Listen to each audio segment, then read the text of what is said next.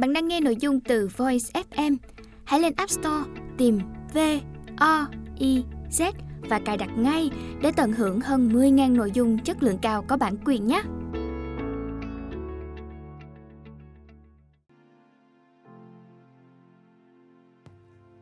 Bạn đang nghe sách nói tại Voice.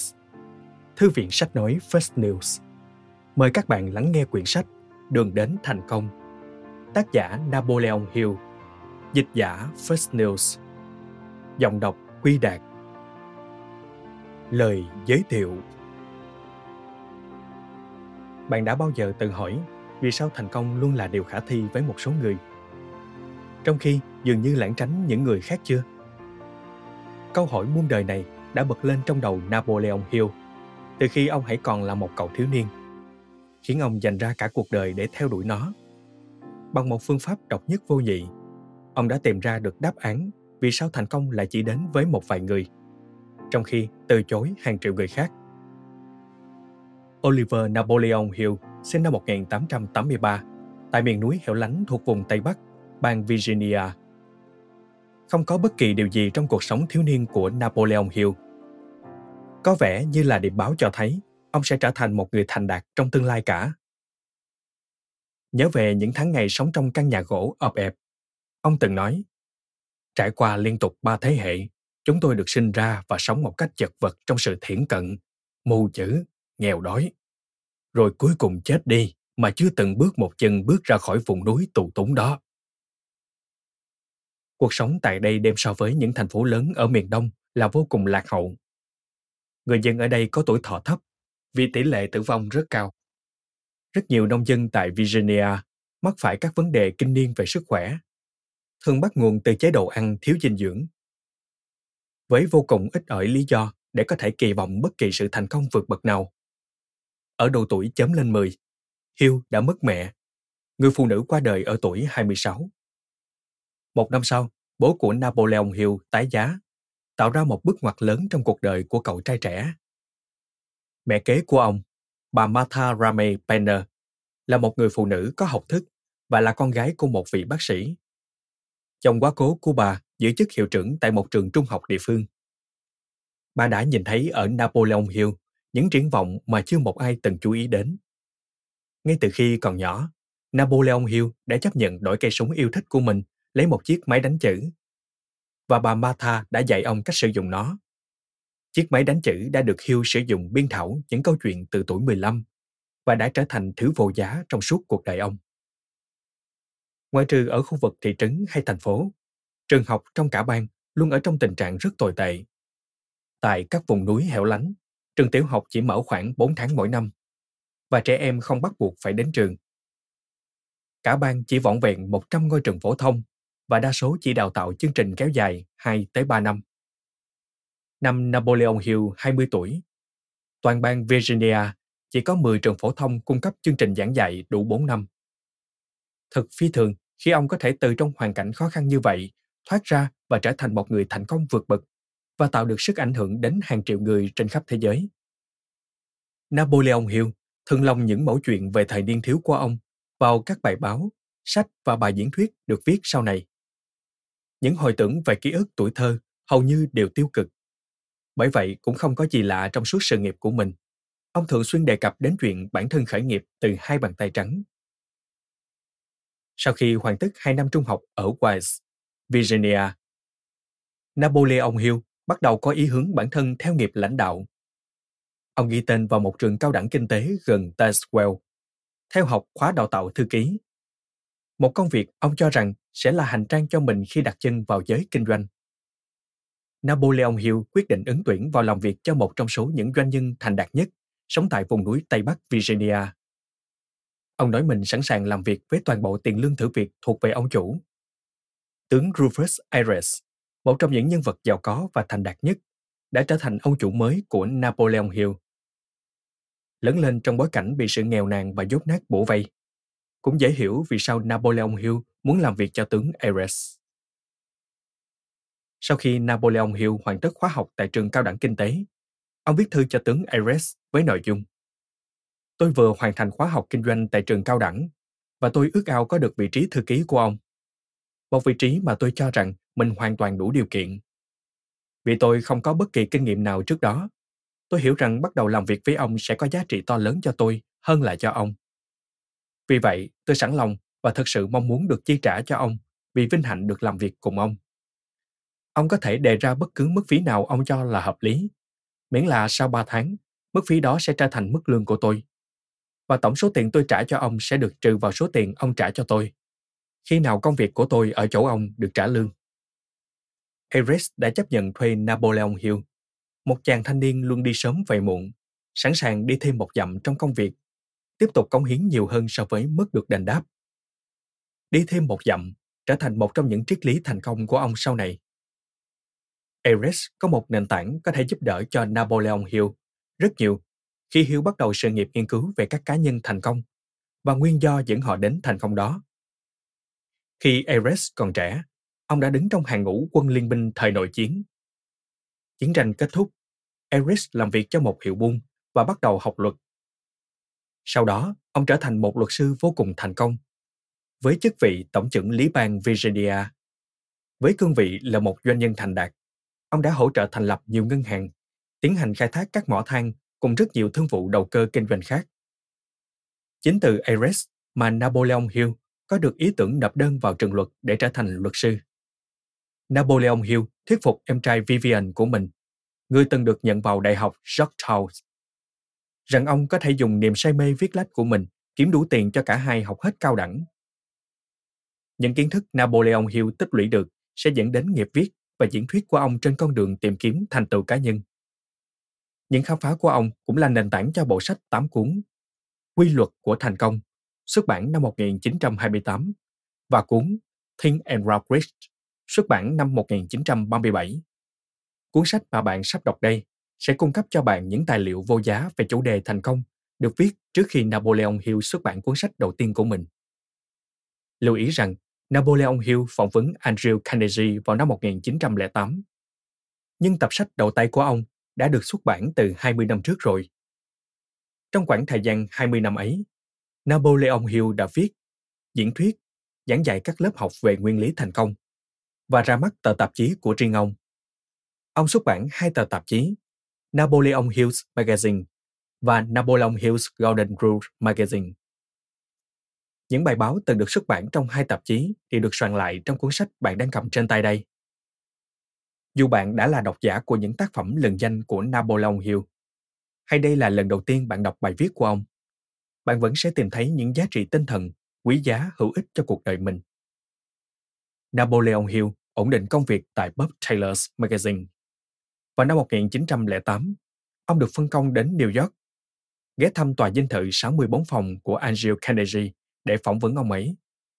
Khi đặt chân đến Mỹ, Carnegie chỉ mới là một chàng thanh niên học thức khiêm tốn. Bằng sự cần cù và các pha đầu tư thông minh, Carnegie trở thành triệu phú khi tuổi đời còn rất trẻ. Khi Hill thực hiện bài phỏng vấn với ông, Carnegie đã 74 tuổi và là nhà sáng lập của công ty thép Hoa Kỳ. Cho đến năm 1919, khi Carnegie qua đời, ông đã quyên tặng 350 triệu đô la từ số tiền bán công ty thép của mình. Carnegie nói với Hill về các yếu tố cốt lõi dẫn đến thành công. Trước khi kết thúc cuộc trò chuyện, Carnegie đã thách thức Hill thực hiện những cuộc phỏng vấn và nghiên cứu cuộc đời của những nhà lãnh đạo vĩ đại. Để rồi, cuối cùng ông có thể biên soạn những khám phá của mình thành một bộ nguyên tắc nhằm giúp đỡ những người khác có thể tự hỗ trợ lấy mình và nhận ra mơ ước của bản thân. Carnegie giới thiệu Hill tới những nhà lãnh đạo đương thời như John D. Rockefeller, Thomas Edison, Henry Ford George Eastman và rất nhiều người khác.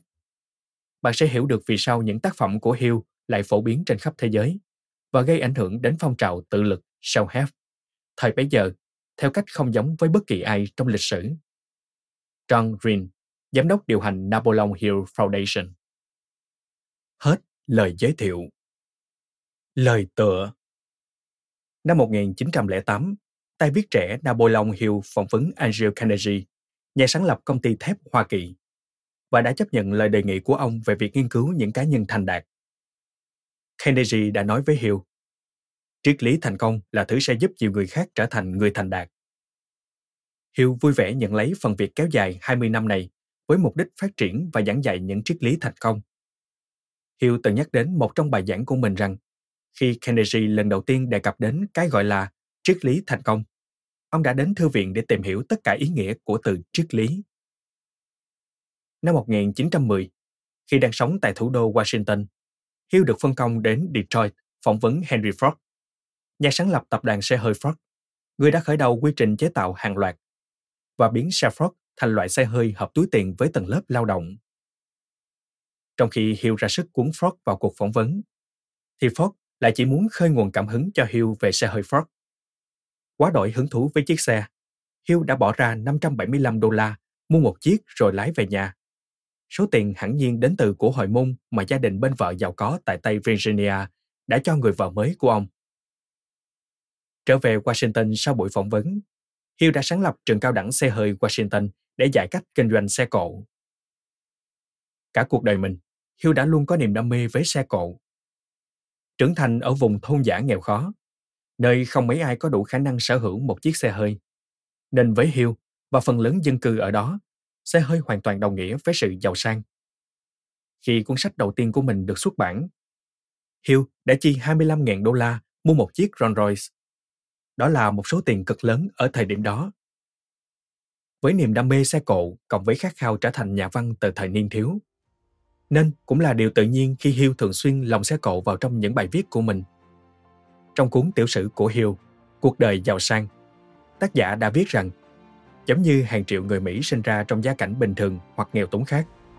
Hiếu tất yếu sẽ ngưỡng mộ những người như Thomas Edison, người phát minh ra bóng đèn điện, máy hát cùng hàng trăm sáng chế khác, hay Andrew Carnegie, một nhân vật cũng có học thức khiêm tốn như Edison, nhưng đã thành lập công ty thép Hoa Kỳ, hay Henry Ford, người sáng lập tập đoàn xe hơi Ford, cùng hàng tá những người tự lực tự cường khác, những người mang niềm đam mê gần như là tín ngưỡng.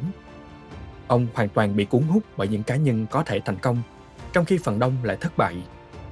Giống như những người khác, Hiếu mơ ước được gặp gỡ những người khổng lồ này để có thể tiếp thu những tri thức dẫn đến các thành tựu vĩ đại, gần như là không tưởng của họ. Song, không giống như những người ngưỡng mộ đơn thuần khác, Napoleon Hill đã được định đoạt sẽ đạt thành mơ ước của mình. Không chỉ gặp gỡ và khiến cho những con người thành đạt bậc nhất ở Mỹ ấy ấn tượng. Suốt cuộc đời mình, Hiếu đã thu thập những bí mật thành công của họ và truyền đạt chúng cho cả thế giới. Hiếu đã viết loạt 15 bài báo có tên là Những tấm biển báo trên con đường dẫn đến thành công. Những bài viết trong cuốn sách này giống hệt nguyên bản Hiếu đã biên soạn bằng chiếc máy đánh chữ cũ kỹ của ông. Dẫu đã hơn 90 năm trôi qua, song ở thời đại này, chúng vẫn hoàn toàn thích hợp và có giá trị như thời điểm Hill viết nên chúng vậy. Napoleon Hill Foundation Hết lời tựa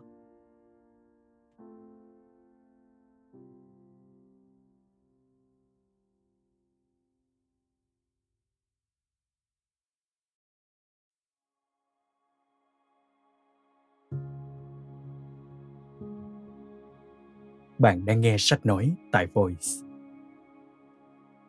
Phần 1 15 biển báo trên con đường dẫn đến thành công. Hãy để con dành một vài tiếng mỗi ngày cho những điều linh thiêng.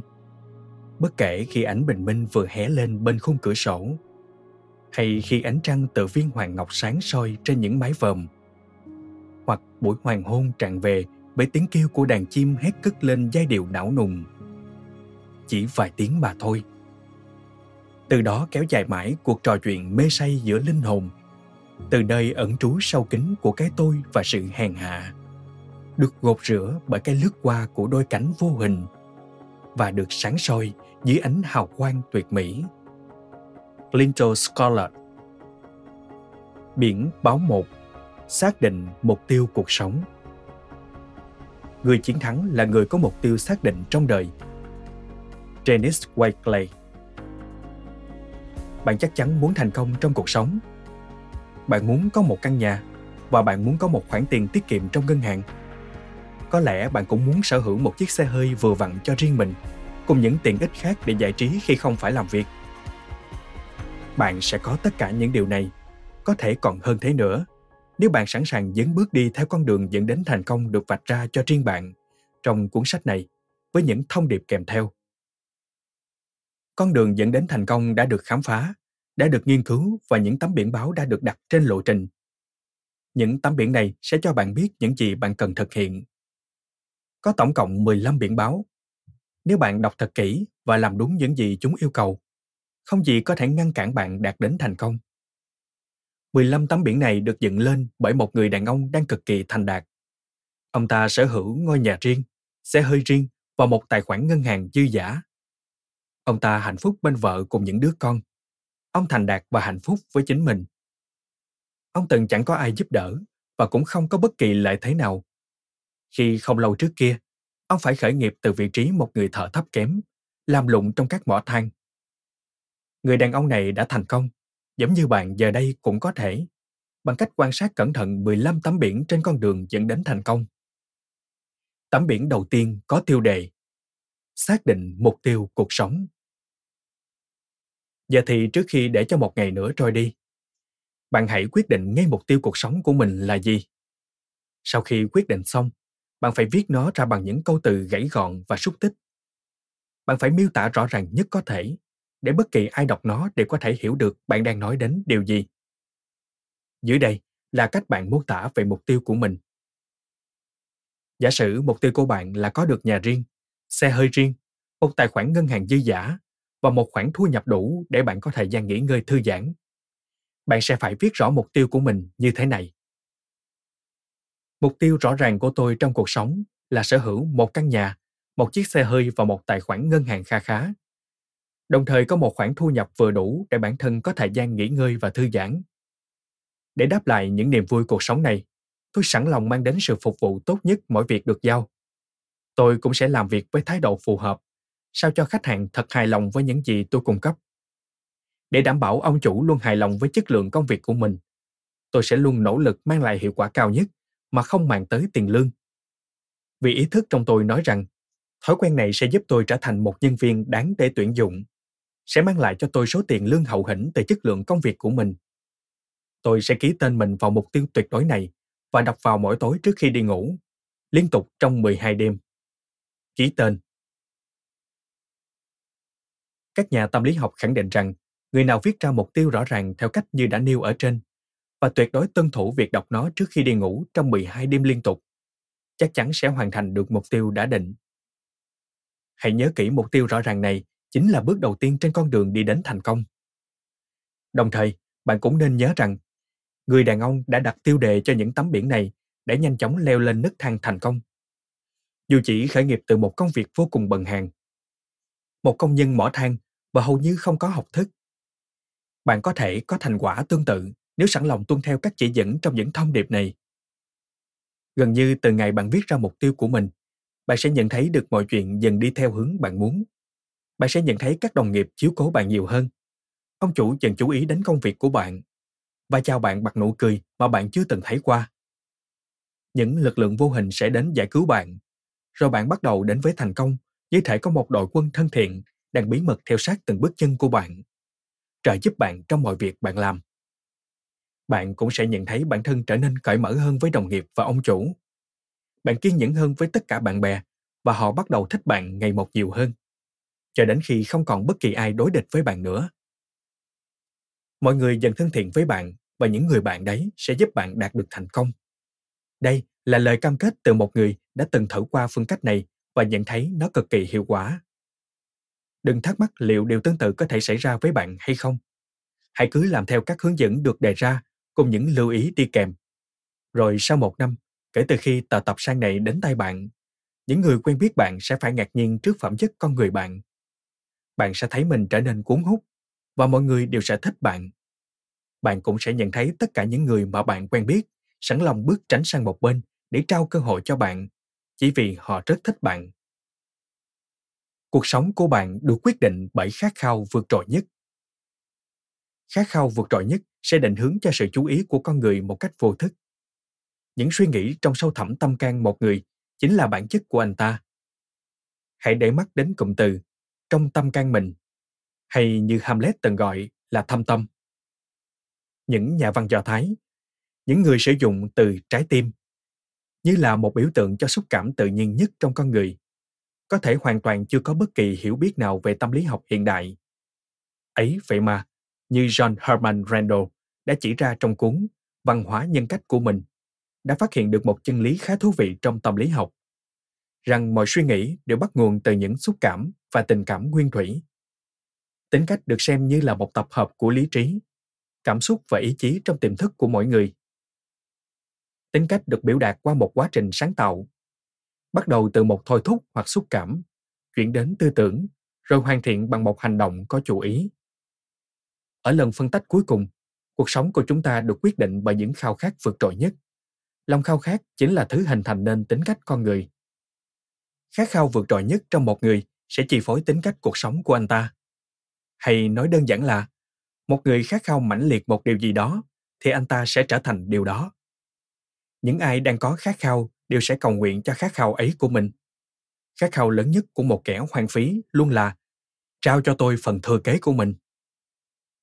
Perry từng bảo rằng trong 24 năm trời, dù tỉnh hay mơ, giấc mơ và mục tiêu duy nhất trong cuộc đời ông chỉ đọc một việc là tìm ra Bắc Cực. Edison với dây tóc bóng đèn, Stevenson với đầu máy xe lửa, Fulton với tàu thủy chạy bằng hơi nước, Napoleon Bonaparte với quyền lực toàn cõi châu Âu, Jean d'Arc với công cuộc bảo vệ nước Pháp, Thánh Paul với việc truyền bá đạo cơ đốc. Tất cả đều là những hành động bắt nguồn từ sự khao khát rõ ràng và vượt trội. Khi biết được những khao khát mãnh liệt nhất của một người bạn có thể đoán một lá số về việc anh ta sẽ trở thành người như thế nào. Hãy cho tôi xem những bức tranh treo trên tường nhà một người nào đó những cuốn sách anh ta đặt trong thư viện những bộ phim anh ta xem kiểu bạn bè anh ta kết giao và tôi sẽ nói cho bạn nghe anh ta đang nguyện ước những gì? Về những thành lũy trong trí tưởng tượng của anh ta. Những thứ anh ta viết lên tấm bản máu thịt của trái tim mình. Những cuộc chuyện trò anh ta dự kín trong những giấc mơ. Cả thế giới nội tâm đang chi phối tiềm thức của anh ta nữa. Nếu toàn bộ thế giới của bạn được quyết định bởi niềm khát khao mãnh liệt nhất trong bạn, thì cách duy nhất để tạo dựng một cuộc sống tươi đẹp là phải nghĩ như Ralph Waldo Emerson từng nói, hòa nhịp cùng thượng đế nghĩ như Kepler vĩ đại đã bảo theo những suy nghĩ của Chúa Hãy nghĩ như Giêsu đã hòa mình vào ý nguyện Chúa Trời. Ý cha thể hiện dưới đất cũng như trên trời. Chỉ có một cách duy nhất để làm được điều đó là bạn phải rèn luyện bản thân trước sự hiện diện của Chúa Trời. Chúa Giêsu đã chỉ điểm điều đó khi Ngài ban bố phương thức vào căn buồn của con, đóng cửa lại, rồi cầu nguyện trong tĩnh lặng. Người quả là nhà tâm lý học với toàn những tư duy hiệu quả cả những nhà tâm lý học và những người theo chủ nghĩa thần bí đều đồng quan điểm về phương thức tạo ra trạng thái tâm lý để liên kết với chiếc ngôi của Chúa Trời.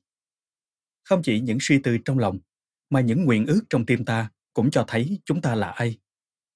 Những lời nguyện cầu kết nối chúng ta với tâm thức vạn vật, với sinh lực bí ẩn của tình yêu trong toàn thể nhân loại, với Chúa vĩnh hằng, Đức Cha siêu phàm của chúng ta. Chúng ta phải luôn nhắc nhở bản thân về hiện thân của Chúa Chúng ta cần hạn chế nghĩ về nguyện ước như một lời thỉnh cầu, mà phải tích cực nhìn nhận nó theo chiều hướng sẻ chia, sáng tạo và nhận thức. Bản thân những lời cầu nguyện chính là thứ tài sản giá trị nhất mà một người có được. Đứa con bé bỏng của bạn không cần phải nguyện. Giờ con sẽ ngã mình say ngủ, chỉ vì e rằng Chúa sẽ quên đi chúng hay không dõi theo chúng trong đêm. Bạn nên dạy con trẻ của mình cầu nguyện. Giờ con sẽ ngã mình say ngủ, để chúng có thể học được con đường cầu nguyện tới Chúa Trời. Rồi khi trưởng thành, sẽ xác định được những khát khao cao cả và mãnh liệt trước Chúa. Điều này mang lại hiệu quả tuyệt đối. Anh chàng James Higgins trong nhóm The Reef đã nói với tôi, cho đến năm 21 tuổi, anh vẫn chưa từng đọc qua Kinh Thánh, chưa từng vào nhà thờ hay nghe bất cứ lời nguyện cầu nào khác ngoài giờ con sẽ ngã mình hay Đức Cha của chúng con trên thiên đường, mà anh học được từ những lần quỳ nguyện của mẹ. Từ những ký ức đầu tiên, anh đã thấy bà đã cầu nguyện chúng mỗi đêm, rồi mỗi sáng, trong suốt cả cuộc đời. Rồi anh được nghe buổi cầu nguyện cộng đồng đầu tiên. Nó đã thay đổi đức tin của anh mãi mãi, khiến anh hiến dân đời mình cho đoàn mục sư cơ đốc giáo.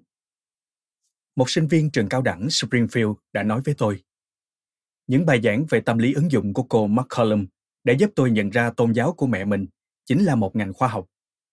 Điều đó khiến tôi rung lên vì xúc động.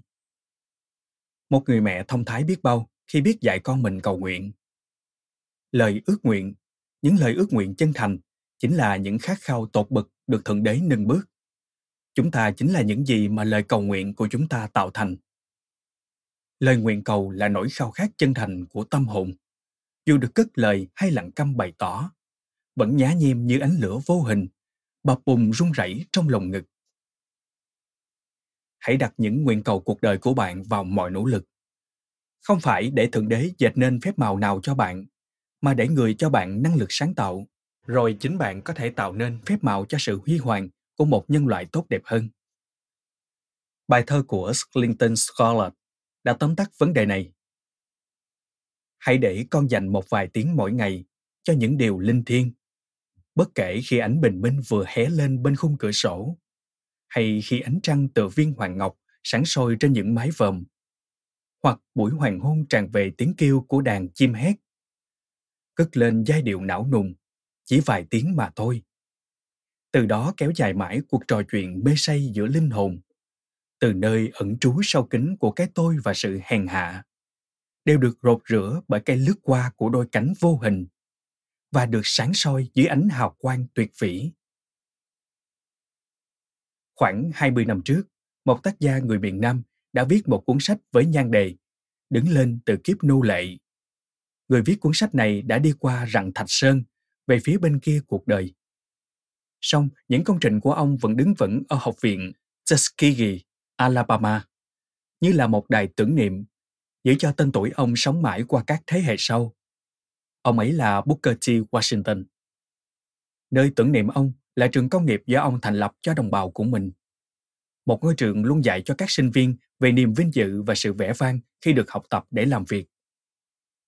Người viết chỉ vừa đọc cuốn sách Up From Slavery lần đầu tiên, nhờ ngài Lincoln Tyler, một luật sư lẫy lừng tại New York giới thiệu cho và tôi thấy thật hổ thẹn vì đã không đọc cuốn sách này sớm hơn.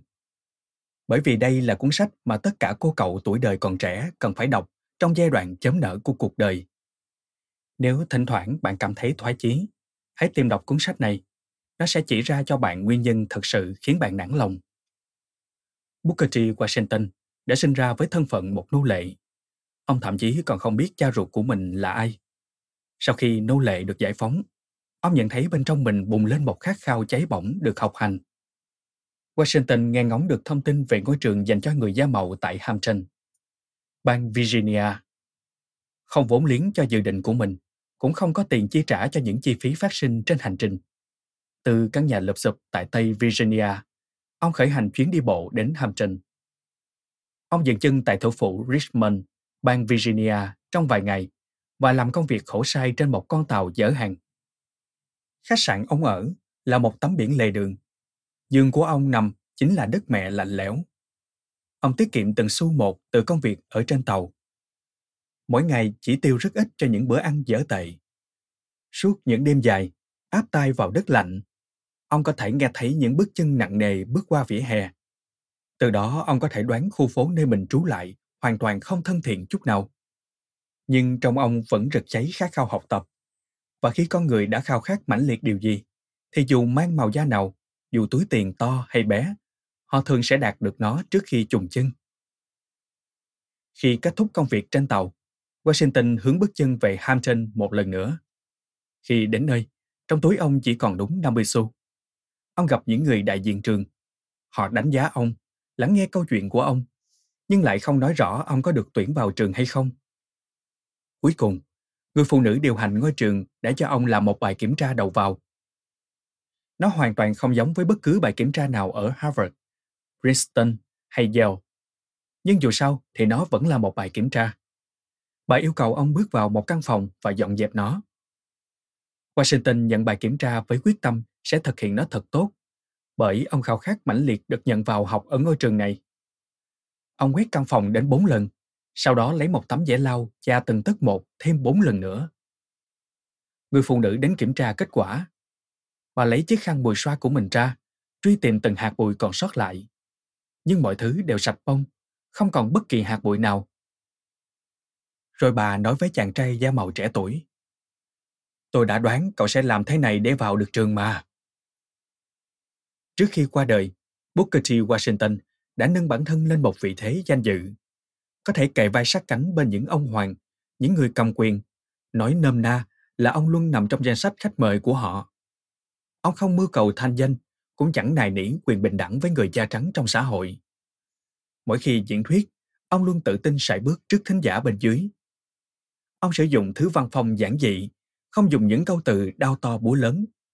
Ông không ra vẻ, mà luôn giữ phong thái tự nhiên. Thái độ bình dị, ngay thẳng và chân thành đã tạo dựng cho ông một vị trí trong tim mọi người. Không chỉ với những người cùng sắc tộc, mà còn cả với những người Mỹ da trắng và người đến từ nhiều quốc gia khác. Đây là một bài học dành cho những ai đang mưu cầu địa vị và danh vọng trong mọi ngành nghề. Washington đã dạy cho người dân của mình dành nhiều thời gian hơn để học cách xếp gạch xây nhà và trồng cây bông, thay vì vùi đầu vào học văn thơ hay những thứ ngôn ngữ chết. Ông thấu hiểu sâu sắc học hành đúng nghĩa là phải như thế nào.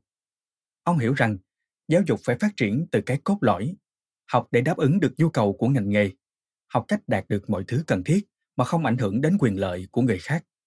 Thành phố Tuskegee ở bang Alabama hiện tại đã là một trong những thành phố tân tiến bậc nhất.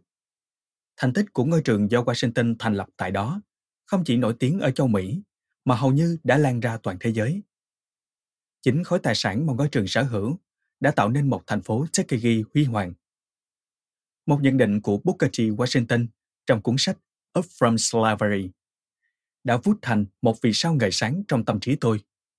Ông nói rằng thành công của một người nên được đánh giá qua những trở ngại người ấy đã vượt qua, chứ không nên nhìn vào những gì người ấy đã gặt hái được khởi đầu từ một nô lệ không có cả bộ quần áo tử tế để che thân, cho đến lúc trở thành một chàng trai tự do, booker t washington đã làm chủ hoàn toàn những trở ngại mà có thể đã khiến cho hầu hết những người khác buông tay và từ bỏ.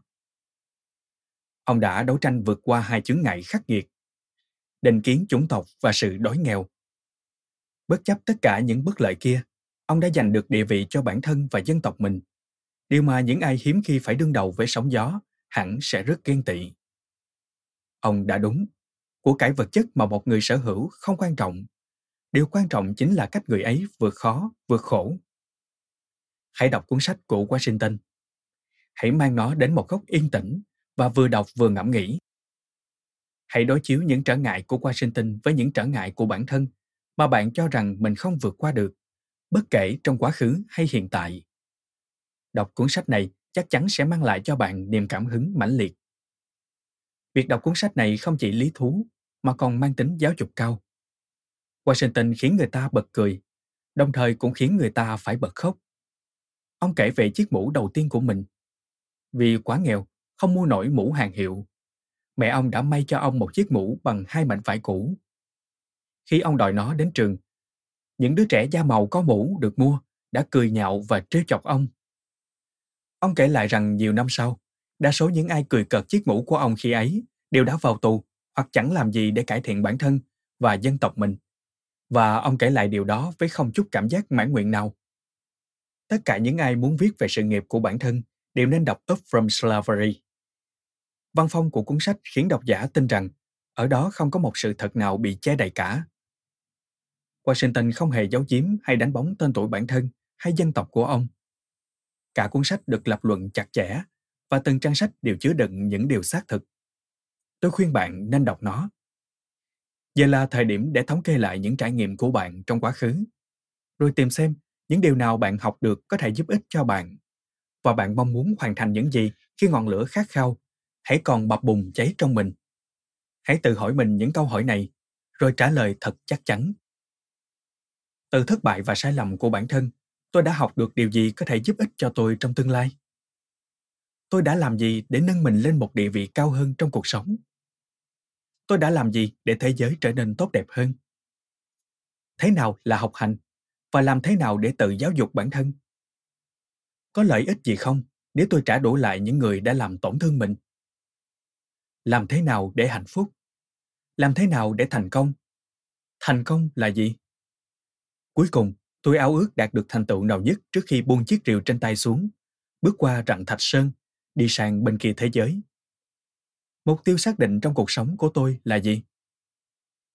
Hãy suy nghĩ thật kỹ càng, rồi viết câu trả lời ra kết quả có thể khiến bạn ngạc nhiên bởi những câu hỏi này nếu muốn trả lời cẩn thận bạn buộc phải lập luận, suy nghĩ nhiều hơn so với một người bình thường phải làm trong suốt cuộc đời họ. Trước khi đặt bút trả lời câu hỏi cuối cùng, hãy ngẫm nghĩ càng nhiều càng tốt. Tìm hiểu xem bạn thực sự muốn điều gì trong cuộc sống. Sau đó, bạn hãy lật ngược lại phân tích xem liệu sau khi đạt được nó, bạn có hạnh phúc hay không. Trên đời này, mưu cầu hạnh phúc chính là điều cao cả hơn mọi thứ còn lại. Khi xem xét lại bản thân, bạn sẽ nhận thấy toàn bộ động cơ của bạn cuối cùng đều hướng về con đường kiếm tìm hạnh phúc. Bạn muốn tiền bạc để có thể làm chủ được cuộc sống và hạnh phúc. Bạn muốn nhà cửa và những thứ sang trọng cũng để bản thân cảm thấy hạnh phúc.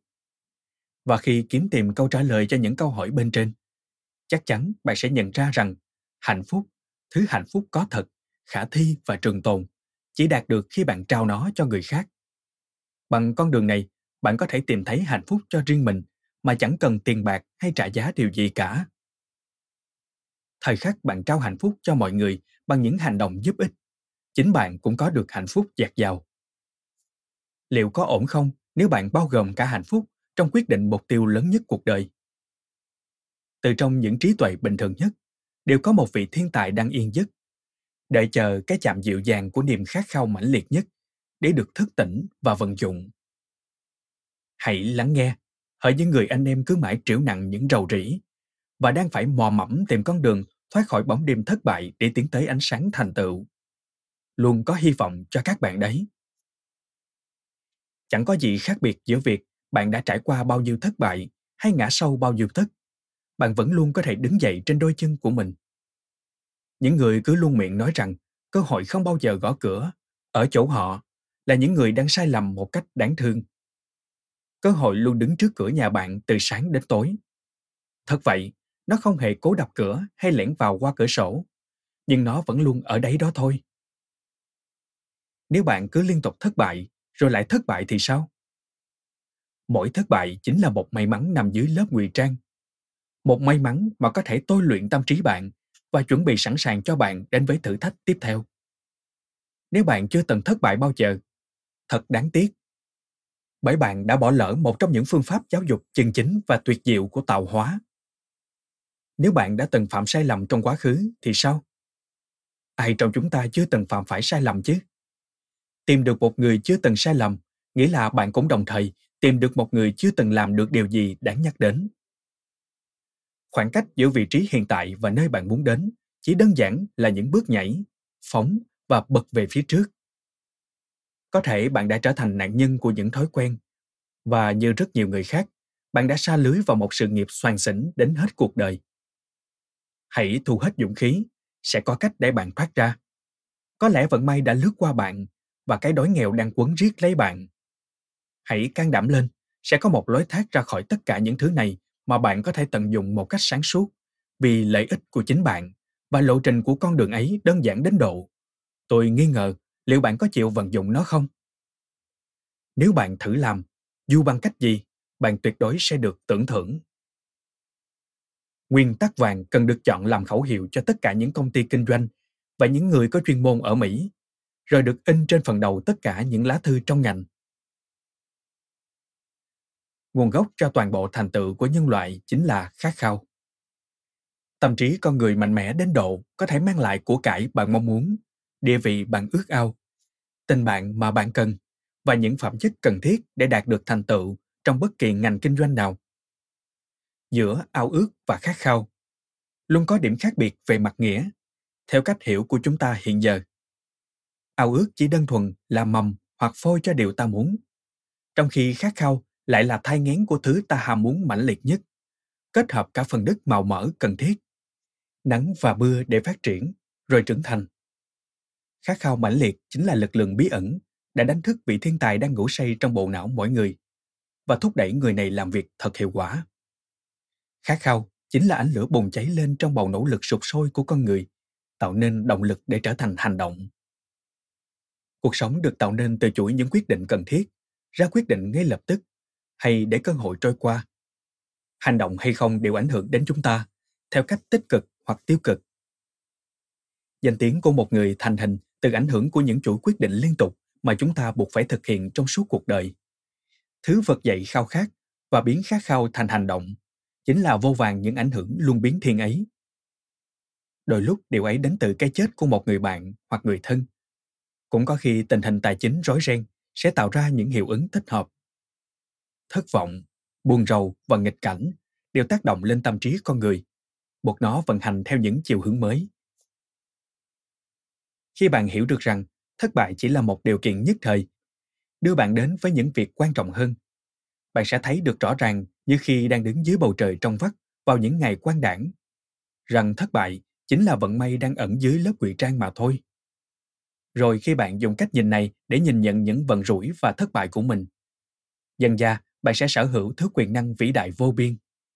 Sau đó, bạn sẽ thực sự có thể xoay chuyển mọi tình thế, kéo mình ra khỏi thất bại, thay vì để nó kéo bạn xa lầy. Đó là ngày mà hạnh phúc sẽ tiến vào cuộc sống của bạn. Nó sẽ đến khi bạn nhận ra bất kể bạn thiết tha đạt tới điều gì, thì điều đó chỉ dựa vào chính bạn chứ không phải ai khác. Thời khắc xuất hiện ngày mới tươi đẹp này đã được định sẵn kể từ khi bạn thấu hiểu được sức mạnh của niềm khát khao. Hãy bắt đầu ngay từ bây giờ, ngay ngày hôm nay, để tạo dựng một khát khao mãnh liệt cho điểm đến mà bạn mong muốn trong cuộc đời mình.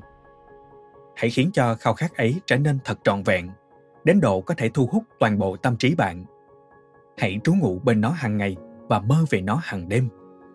Giữ cho trí óc bạn luôn tập trung vào nó trong bất kỳ thời khắc nào bạn có được. Viết nó ra giấy và đặt nó tại nơi bạn luôn nhìn thấy. Tập trung mọi nỗ lực của bạn cho sự hiện diện của nó. Và trong kia, như thể phép màu từ cú vẫy của một cây đũa phép, từ nó sẽ hiện ra cho bạn. Hết biển báo một, xác định mục tiêu cuộc sống.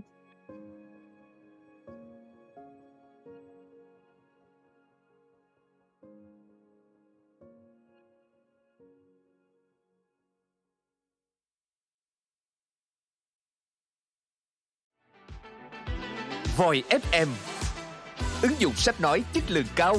Kho sách nói lớn nhất Việt Nam. Từ các tác giả sách bán chạy nhất Cùng nhiều thể loại nội dung khác Podcast, sách tóm tắt, truyện thiếu nhi, thiên và ngủ. Chia theo các hạng mục dễ tra cứu Và được thể hiện qua các dòng đọc mượt mà. Hẹn giờ tắt để nghe trước khi ngủ. Điều chỉnh tốc độ nghe phù hợp với bản thân. Tải xuống để nghe không cần mạng. Chế độ lái xe, thao tác đơn giản và an toàn. Gần 20.000 người đã sử dụng và hài lòng, còn bạn thì sao? Tải ứng dụng Voi FM trên App Store hoặc Google Play để được nghe thử miễn phí ngay hôm nay. Voi FM, lắng nghe mọi lúc, bên bạn mọi nơi.